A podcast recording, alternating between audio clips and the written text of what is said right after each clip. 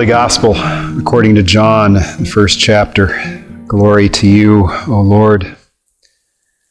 The next day, Jesus decided to go to Galilee. He found Philip and said to him, Follow me. Now, Philip was from Bethsaida, the city of Andrew and Peter. Philip found Nathanael and said to him, We have found him about whom Moses in the law and also the prophets wrote, Jesus, son of Joseph, from Nazareth. Nathanael said to him, Can anything good come out of Nazareth? Philip said to him, Come and see. When Jesus saw Nathanael coming toward him, he said of him, Here's truly an Israelite, in whom there is no deceit. Nathanael asked him, Where did you get to know me? Jesus answered, I saw you under the fig tree before Philip called you. Nathanael replied, Rabbi, you are the Son of God. You are the King of Israel. Jesus answered, Do you believe because I told you that I saw you under the fig tree? You will see greater things than these. And he said to him, Very truly, I tell you, you will see heaven opened and the angels of God ascending and descending upon the Son of Man. This is the gospel of the Lord. Praise to you, O Christ. Let us pray. Gracious God, send forth your Spirit by the power of your word to create faith, to forgive sin, and to grow our love for you and for one another. Amen. Here is truly an Israelite in whom there is no deceit. I love my mother in law. That might come as a surprise to her, it might come as a surprise to many of you, because maybe uh, you don't have the same relationship that I have with my mother in law. My mother in law is from Germany. My wife was born in Germany as well. And, and because she's from Germany, number one, she has an awesome accent, which we're trying to, to cure our children of the impersonations that they try to do of her all the time, especially in her presence. That becomes problematic. But what I love about her is that because she is very German, she is very honest in the sense, uh, almost too honest. You know where you stand with her. You, you know her opinion of what is taking place, what has happened. My wife is the same way. Some people have told me it's not the best gift for a pastor's wife to have. I say, well, sorry, this is what you get. So you always know where you stand with my wife as well. If you suck, she'll tell you. That's just the way it works. She'll also tell me. She keeps me very humble. Well, this is basically what Jesus says of Nathanael. Here is truly an Israelite in whom there is no deceit. That word deceit uh, would mean taking advantage through, through craftiness or underhanded means. Basically, uh, being a politician or a con man, uh, using uh, treachery, cunning, trickery. Um, being someone who will say something to your face and then say something else about you behind your back. Uh, Nathaniel would be someone who probably was very German. You knew what he meant. You knew where he stood. You knew what you were going to get with Nathaniel. And he makes sure that we understand this because he's told by Philip, hey, we found the guy. We found the guy that Moses was talking about in Deuteronomy 18, the, the one who is to come, this Messiah. He's Jesus, the son of Joseph from Nazareth. And you can just see Nathaniel going, Nazareth? Really? Nazareth, a place like Nazareth, it was just this backwater. It was actually four miles from, from where Nathaniel was, was from, which was Cana. Yeah, that Cana, the, the Cana uh, that we'll be at in, in just the next chapter of John, if we ever get there. John chapter 2, where, where it's the whole wine, water thing that Jesus does. Yeah, that Cana. They're just a few miles away. I'm guessing probably Nathaniel played basketball against the high school in Nazareth quite a few times. Didn't really like Nazareth all that much local rivalry. Being that it was a podunk town, there was nothing there of prominence. There was nothing really to see, and yet you have Philip saying, Yeah, this dude from this place you really don't like, yeah, he's the dude. He's the guy. Come, see. See what's going on here. Wasn't that the expectation of most of our leadership? We, we, we don't exactly scour someone's resume when it doesn't have some, some amazing things on it, which is why most people lie on their resume. We want someone with prestige. We want someone with a good CV. We want someone with great references. We want the starting quarterback. We want the homecoming queen. We wouldn't necessarily say that out loud, but it's often in the fine print, whether it's a pastor or a politician or, or whoever's going to be dating our daughter. Those are things that we, we expect. And yet Nathaniel is the one brave enough to say something about this Jesus. To say that, dude, Jesus from Nazareth?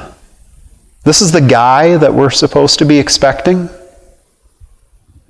And it turns out, yes, yes, it is.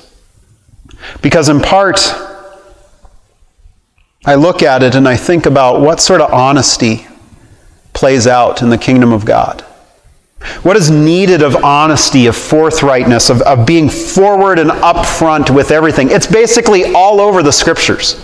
It's all over what God has to say to us all the time. You can, you can think of, of all the prophets, every single one of them. You got Isaiah who's told, okay, Isaiah, God speaking to him, walk naked through the town now. Let everybody know that they're going to be going into exile.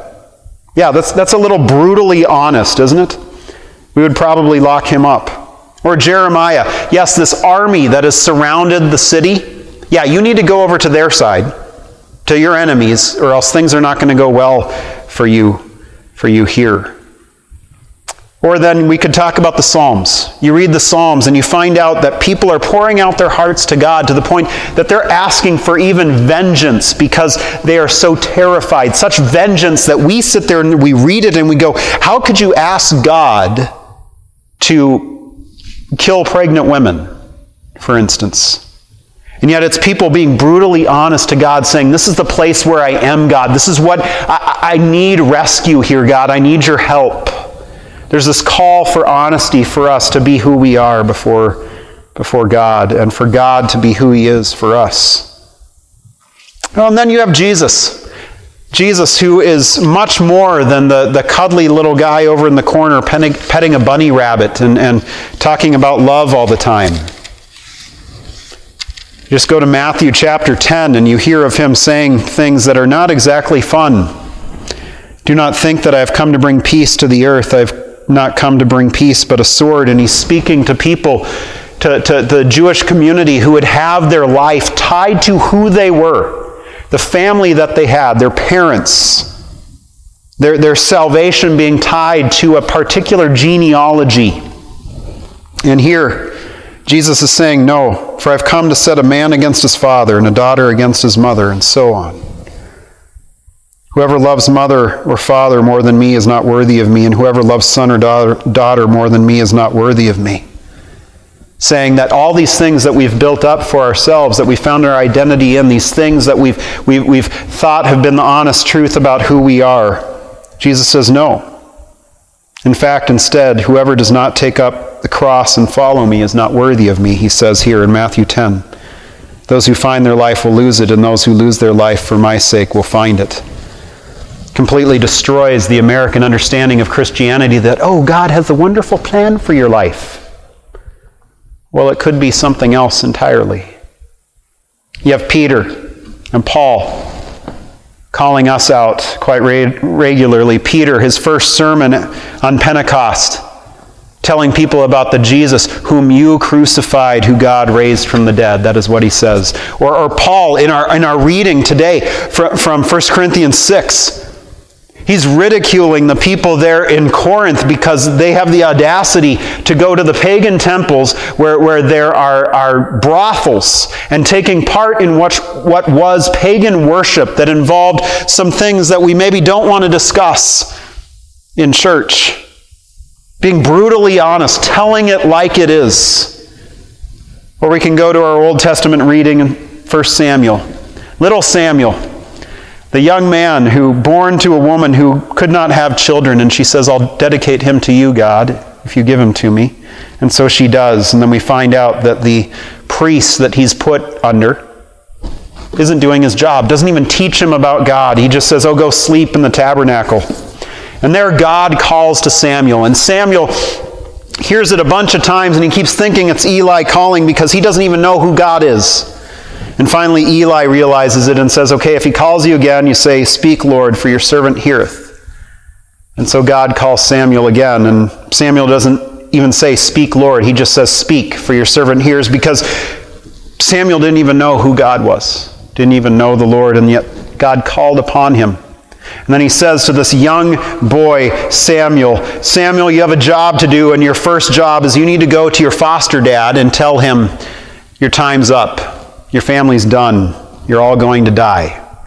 What a wonderful job for a young man, but calling forth for some honesty, to be forthright and upfront about some things. Because you see, that honesty is necessary.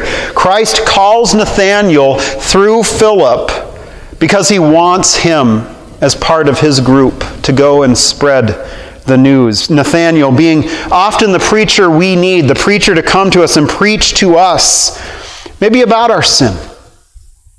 But also a preacher who I think Nathaniel would have been very upfront about himself. He wouldn't have held himself up as some great paragon of virtue, but instead he would have been very honest about his own frailties.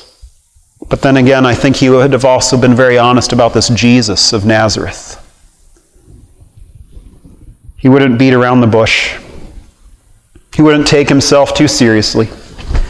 He would take Christ seriously because he is the one actually who is the first to confess Christ, for who he is. John the Baptist doesn't even do this. John the Baptist, yeah, he says, There goes the Lamb of God who takes away the sin of the world.